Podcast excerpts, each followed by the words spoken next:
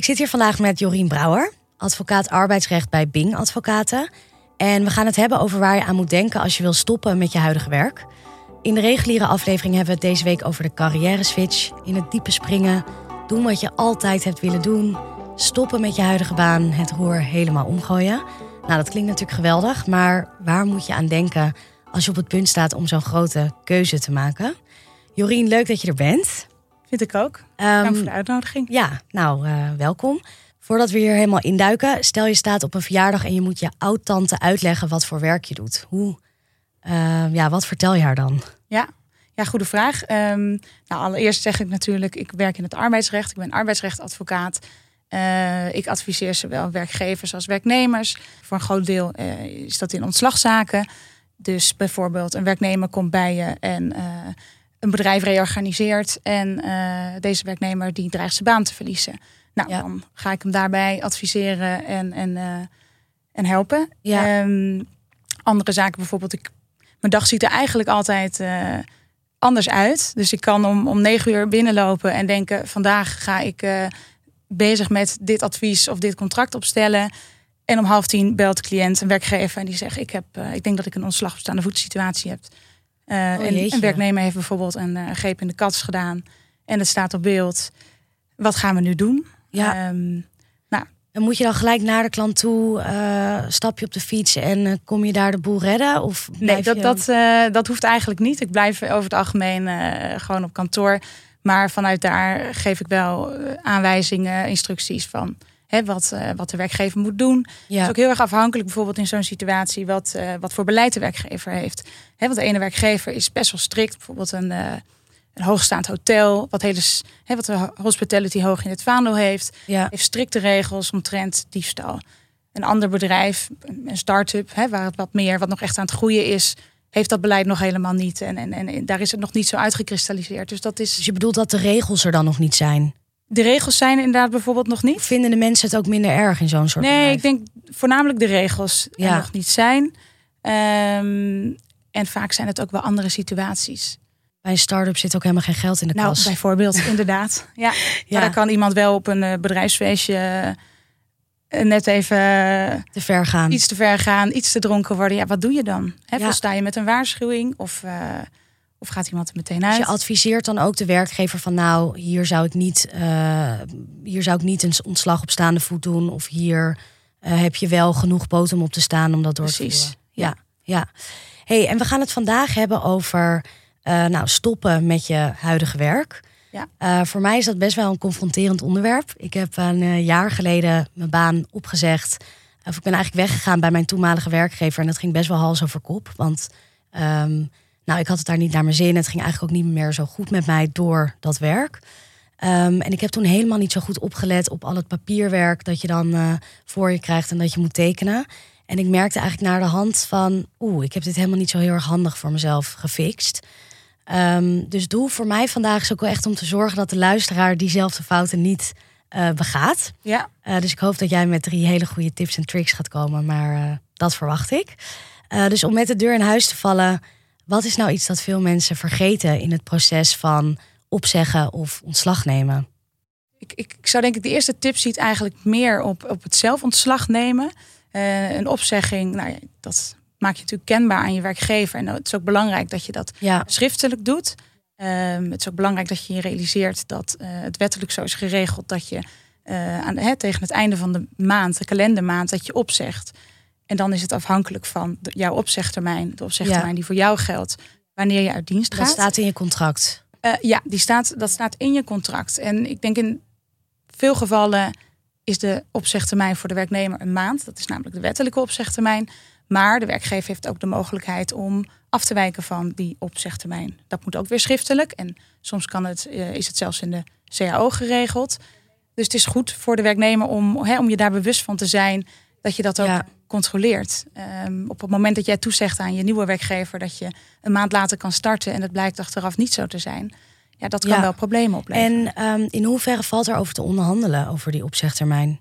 Als jij dus inderdaad al misschien eh, bij een volgende werkgever aan de slag wil. Ik denk vaker dan je denkt. Het is toch zo dat ehm, een werkgever eh, eh, die wil het liefst ook gemotiveerde werknemers hebben. En op het moment dat een werknemer ja, wil vertrekken of ergens een nieuwe baan heeft, dan kun je je ook afvragen, goh, hoe, hoe gemotiveerd is de werknemer nog? Dus dan kan het ook Ja. voor de werknemer wel goed zijn om eerder afscheid te kunnen nemen zonder dat hij nog een maand moet doorbetalen. Bijvoorbeeld. Ja. En ehm, zijn er nog gevolgen voor de werknemer als die de opzegtermijn niet in acht neemt en gewoon zegt: ja, ik wil eh, gewoon per se dan en dan weg? Ja, dan ben je een vergoeding verschuldigd eh, aan je werkgever. En die vergoeding is gelijk aan het eh, salaris over de opzegtermijn. Die Ja. jij in acht had moeten nemen. Oké, oké, dus dat kan toch nog wel een duur grapje zijn. Ja. ja. En hoe is dat voor freelancers geregeld? Want ja, als jij bij een klus zit en je denkt halverwege: oh my god, niks voor mij. Ja. eh, kan je dan zomaar weg? Ja, dit is, eh, ehm, dit is natuurlijk niet wettelijk geregeld. Althans niet zoals voor werknemers. Dat hangt er puur af wat je in het contract hebt afgesproken. Ik denk ook dat heel veel freelancers helemaal geen contract hebben als ze aan een klus beginnen. Ik moet Nee. zeggen dat ik dit zelf bijvoorbeeld helemaal nog niet goed heb geregeld. Oké, ja, dat, dat, dat hoor ik vaker. Het is niet dat de wet er niet in voorziet. Want ook de overeenkomst van opdracht is geregeld eh, in de wet. Mhm. Eh, dan is het ook afhankelijk of je heb je een overeenkomst voor, eh, van opdracht voor bepaalde tijd. Of is het een overeenkomst van opdracht voor onbepaalde tijd. Nou, dat weet je dan eigenlijk niet omdat je geen afspraken hebt gemaakt. Dus als dat niet op, op papier is vastgelegd, dan zul je daar advies over moeten inwinnen. Ja. Dat is wel goed om te weten, want als freelancer denk je vaak vrijheid, blijheid. Maar er zijn natuurlijk toch wel eh, regels over ehm, nou, hoe lang je nog moet blijven als je afspreekt om een opdracht met elkaar te doen. Ik denk dat het sowieso eh, verstandig is, ook als freelancer, dat je eh, zorgt dat je een, eh, een een contract sluit. Ja, En Daar worden ook zaken in geregeld als wie is aansprakelijk in een bepaalde situatie. ja, dit is een hele grote note to self ook voor mij. zijn er nog andere dingen waar je aan moet denken als je ontslag wil nemen? Wat ik regelmatig tegenkom is dat werknemers zich onvoldoende realiseren dat ze zich bij aanvangst van het dienstverband hebben gecommitteerd aan, aan een concurrentie- of relatiebeding. Mhm.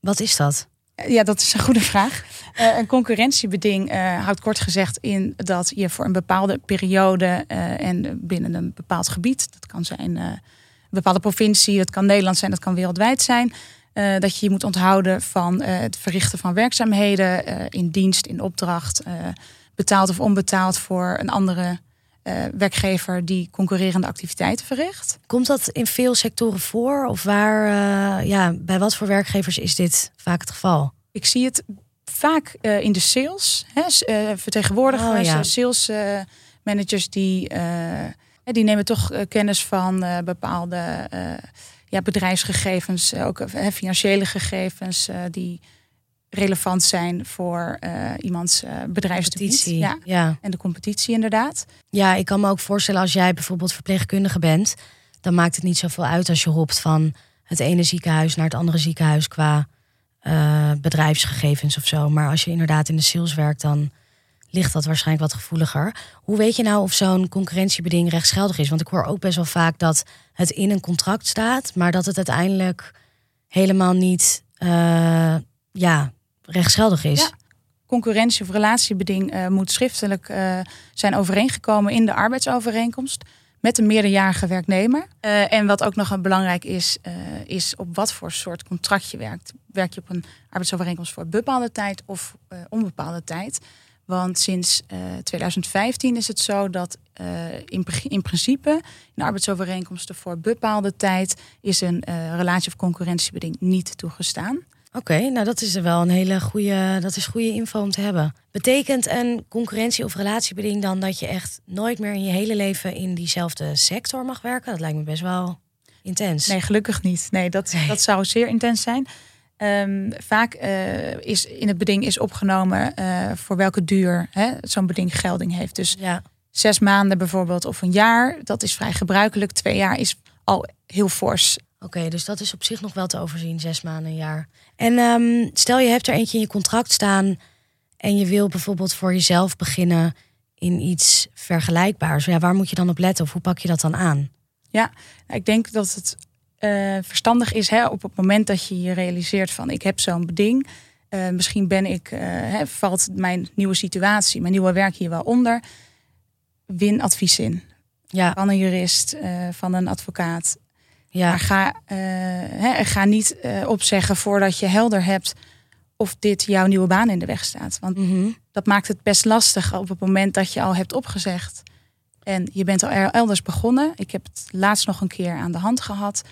Eh, een werkgever komt erachter dat zijn, een van zijn oud-werknemers in dienst is getreden bij een van de grootste concurrenten. Ja, en de werknemer zei, ja, ik was me daar niet van bewust. Nou, of dat het geval is, dat, dat laat ik in het midden. Maar uiteindelijk ehm, moest hij zijn werkzaamheden staken. Dus eh, zijn En nieuwe werkgever heeft de handen er ook van naar de oude werkgever. Eh, nee, nee, dat, dat Dus vertrouwen was in dit geval wel zo eh, geschaad. Ja. Kijk, en het is niet zo, hè, het is niet, als werknemer word je best wel beschermd. In principe heb je een vrije arbeidskeuze en de werkgever heeft ook recht op een bescherming van zijn bedrijfsdebiet. Maar daar, hè, daar, moet een, daar vindt een belangenafweging Ja. plaats. Ja, Maar voordat je dat hebt uitgekristalliseerd, voordat je dat hebt overlegd met je werkgever of, of zelfs door de rechter hè, van tafel hebt eh, moeten laten ja, wegen, ben je wel even verder. ja. Dan zit je misschien een paar maanden zonder inkomsten of in ieder geval in onzekerheid. En dat is gewoon niet prettig. Ja, dus daar moet je op anticiperen inderdaad. Nou, ik hoorde laatst ook een vriend en die ging bij een concurrent aan de slag, maar er was geen concurrentiebeding. En die wordt nu een paar maanden doorbetaald, eh, maar die hoeft niet meer te werken.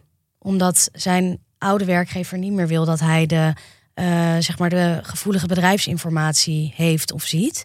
Ja. Eh, dus die heeft kan ook een gratis zijn. hele lange vakantie. Ja. Ja, dat, dat gebeurt ook. Dat is ideaal. Als het zo belangrijk is voor een Ja. werkgever, ja, dan zijn Ja. ze soms bereid om ervoor te betalen. Ja. Heb je nog tips voor als de werkgever en werknemer het eigenlijk allebei niet meer zo zien zitten? Eh, nou, dit gebeurt veel. Hè? Op het moment dat er sprake is van een verschil van inzicht. eh, we- Wat is bijvoorbeeld een verschil van inzicht? ja, dat kan, een, hè, dat kan een, een arbeidsconflict zijn. Werkgever, werknemer kunnen niet meer door één deur. Of zijn het niet eens over hoe de werkzaamheden moeten worden uitgevoerd. Of het kan ook zijn dat de werkgever gewoon vindt dat de werknemer niet goed functioneert. En dat eh, ondanks bijvoorbeeld een verbetertraject, eh, hè, dat, dat dat ook niet, niet is verbeterd of in ieder geval niet voldoende. Nou, dan kan Een er. verbetertraject is dat je als werknemer op een soort speciaal plan wordt gezet of zo. Ja, om, eh, dus ja. hè, de werkgever constateert dat, dat jij eh, niet eh naar behoren functioneert. Dan moet jij als werknemer de kans krijgen om jouw te functioneren te verbeteren. Ehm, je ziet ook wel dat beide partijen dat dan, nou ja, niet meer zo zien zitten en ervoor kiezen om door middel van een beëindigingsovereenkomst uit elkaar te gaan. En dat gebeurt ook wel vaak om een, een procedure eh, te voorkomen. Hè. In, in Nederland veel van dit soort zaken ehm, worden uiteindelijk opgelost door middel van een, beëindiging met wederzijds goedvinden. ja, Als je dat goed met elkaar afspreekt, dan eh, dat betekent dat je allebei achter de keuze staat om uit elkaar te gaan ja. eigenlijk. En wat wel belangrijk is, is dat het initiatief daarvoor bij de werkgever ligt. En dat- dat waarom is dat belangrijk? Nou, dat is, dat is belangrijk eh, voor eh, je WW-rechten. Hè, Dus als WW dat niet is de voldoende- uitkering als je werkloos wordt. Ja, werkloosheidsuitkering inderdaad. eh, die je dan na einde dienstverband kan aanvragen bij het UWV. Eigenlijk leg je alle, alle afspraken leg je neer in een, in een vaststellingsovereenkomst. En daar komt ook tot uiting dat het initiatief bij de, in eerste instantie bij de werkgever lag. Dat partijen hebben gekeken, hè, kunnen we dit, eh, willen we nog met elkaar verder? Zien we nog andere mogelijkheden binnen het bedrijf? Nou, als dat niet zo is, dan is de conclusie dat partijen van hè, afscheid willen nemen. Als de werkgever een opzegtermijn heeft van drie maanden, is het voor de werknemer ook belangrijk dat die opzegtermijn in acht wordt genomen. Ja, Want het UWV kijkt daar ook naar. dat alles volgens de regels gebeurt. Ja, en je hebt ook niet eerder recht op een werkloosheidsuitkering Oké. voordat die opzegtermijn is verstreken. En hoe kan je nou weten of je recht hebt inderdaad op die werkloosheidsuitkering? Is het dan goed om nog die vaststellingsovereenkomst te checken? Of hoe pak Ja, je dat, dat aan? is eigenlijk, denk ik, de belangrijkste tip ook van vandaag. Op het moment dat je, eh, dat je met wederzijds goedvinden uit elkaar wil gaan, op het moment dat je als werknemer een vaststellingsovereenkomst krijgt, eh, schakel een arbeidsjurist in, schakel Ja. een arbeidsrechtadvocaat in. En ook niet onbelangrijk, vraag ook de werkgever of hij daar een budget voor beschikbaar wil stellen hè, voor, de, voor juridische bijstand. Ja, want dat ik is heb heel altijd het gebruikelijk. idee dat, dat eh, als ik denk aan juridisch advies inschakelen, denk ik gelijk aan exorbitante bedragen. Maar eh, klopt Vind dat? jij een eh, exorbitant bedrag? Nou, dan denk ik bijvoorbeeld dat je zo'n contract misschien voor 1000 euro of zo kan laten checken. En dat vind ik dan best wel veel geld. Ja. Maar goed, misschien dat je er heel veel uithaalt ook daarna weer. Dus is het het helemaal waard. Maar ik weet niet of die bedragen ook kloppen. wat ik vaak zie, is dat voor het checken van een vaststellingsovereenkomst een budget van 500 of 750 euro exclusief BTW beschikbaar wordt gesteld. Dat is vrij gebruikelijk. Ja. En als dat betekent dat je daarna WW kan krijgen, dan is het natuurlijk helemaal waard ook om dat daaraan uit te geven. Zeker. En, en het gaat ook niet eens alleen om, hè, om je WW-rechten. Want uiteindelijk spreek je in een vaststellingsovereenkomst alles af wat met het einde van de arbeidsovereenkomst te maken heeft. Wat voor dingen zijn dat? Nou, dat, dat kan een positief getuigschrift zijn. Dat kan zijn. Dus een soort referentie eigenlijk voor een Ja, dat is een soort referentie. Inderdaad. Ja. Een brief voor de ene is het belangrijker dan voor de ander. Heeft een werknemer recht op een transitievergoeding, bijvoorbeeld? Of en wat is een transitievergoeding? Een transitievergoeding is een, uh, een vergoeding dat geregeld, hè, die geregeld is bij wet. Op het moment dat het initiatief bij een werkgever ligt, uh, bijvoorbeeld een contract voor bepaalde tijd wordt niet verlengd of er wordt ontbonden, dan uh, heb je als werknemer recht op een wettelijke transitievergoeding. Ja. Moet ik wel een kanttekening maken dat dat voor de beëindigingsovereenkomst, dus de beëindiging met wederzijds goedvinden, niet wettelijk is geregeld, maar in de meeste gevallen spreken partijen dat wel alsnog zo af. Ja, ja. ja bij mij was het bijvoorbeeld ook zo dat, um, dat in mijn eh, vaststellingsovereenkomst nog stond of ik recht had op de bonus van pro rata van dat jaar bijvoorbeeld. En daar heb ik toen ook helemaal niet naar gekeken. Nou, dat bleek gelukkig wel zo te zijn. Maar er staat eigenlijk nog heel veel in waar je nog wat aan kan hebben later. Ja. Um, en niet onbelangrijk, concurrentie- en relatiebeding. Ja, want die wordt ook vaak uh, vervallen verklaard in zo'n overeenkomst. Of niet, die wordt er juist aan gehouden. En kan een werkgever dus gewoon zeggen van ik hou me daar nog steeds aan, ook al gaan we eigenlijk op initiatief van de werkgever uit, uit elkaar?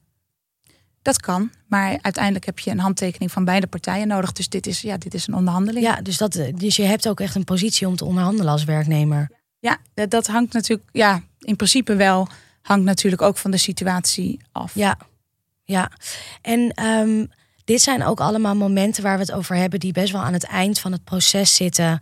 Um, als je al weet dat je nou wil stoppen met het werk dat je aan het doen bent. Uh, kijk, de arbeidsmarkt is nu heel krap. Werkgevers zijn allemaal op zoek naar talent. Dus je hebt als werknemer ook uh, nou, een goede onderhandelingspositie. Zijn er dan dingen waar je nu al aan kunt denken als je in contractonderhandeling gaat bij een nieuwe werkgever, uh, waar je misschien profijt van kunt hebben als je later besluit om uit elkaar te gaan of iets anders te gaan doen? Uh, zeker, dat, zal, um, dat, dat kan ook weer zien op, uh, spreek je een, een concurrentie- of relatiebeding met elkaar af. Um, en ook gedurende je dienstverband, op het moment dat je een goede, goede onderhandelingspositie hebt, lees het contract gewoon goed door. Wat is geregeld als je bijvoorbeeld ziek wordt? Ja, op het moment dat het salaris voor jou heel belangrijk is en dat je dat ook echt nodig hebt, en je valt bij arbeidsongeschiktheid direct terug naar 70% van je laatst verdiende salaris, dan is dat een behoorlijke stap. Ja. Um, de markt is ernaar om hè, wellicht uh, te vragen aan je werkgever: joh, ik wil in het eerste ziektejaar in ieder geval 100% doorbetaald worden. Ja. Nou, uh, goeie. Dit is al nou, heel veel waardevolle informatie. Is er nog een kleine of grote geheime tip die je nog extra met ons kunt delen? Ik denk dat het een beetje een taboe is misschien wel om het arbeidscontract dat je ontvangt, het voorstel om dat te bespreken met vrienden bijvoorbeeld. He, gooi dat eens in de groep. Hoe is het bij jou geregeld? Komt dat denk je door uh, dat je salaris daarop staat of omdat jonge mensen gewoon contracten heel saai vinden? Ik denk dat het belang van een contract soms wordt onderschat, zeker. Um, en dat van. Dat zeg jij heel politiek correct. Wat mooi. Uh, en ik denk het punt van het salaris, ik denk ook dat dat een terecht, uh, ja, ik denk dat dat zeker zo is. Um, maar dat hoeft helemaal niet zo te zijn. En um, ook wel belangrijk om je te realiseren is dat een contract of je nieuwe baan is ook niet alleen je salaris. Het is uiteindelijk een totaal pakketje van uh, een aantal voorwaarden, ook secundaire arbeidsvoorwaarden. Ja. bijvoorbeeld vakantiedagen. Nou, we hadden het net al even over loondoorbetaling bij ziekte. Is dat, hoe is dat geregeld? Sta ja. daar ook bij stil. Ja, ja, en dus dat con concurrentiebeding. Concurrentiebeding. Vaststellingsovereenkomst. Ja. Ik heb allemaal nieuwe woorden geleerd. Ik denk de luisteraar ook. Um, wat fijn, dankjewel. Nou, ik denk dat we allemaal met een gerust hart uh, onze banen kunnen gaan opzeggen. Ja. Dus de great resignation is coming. Nou, heel goed. dankjewel. Graag gedaan.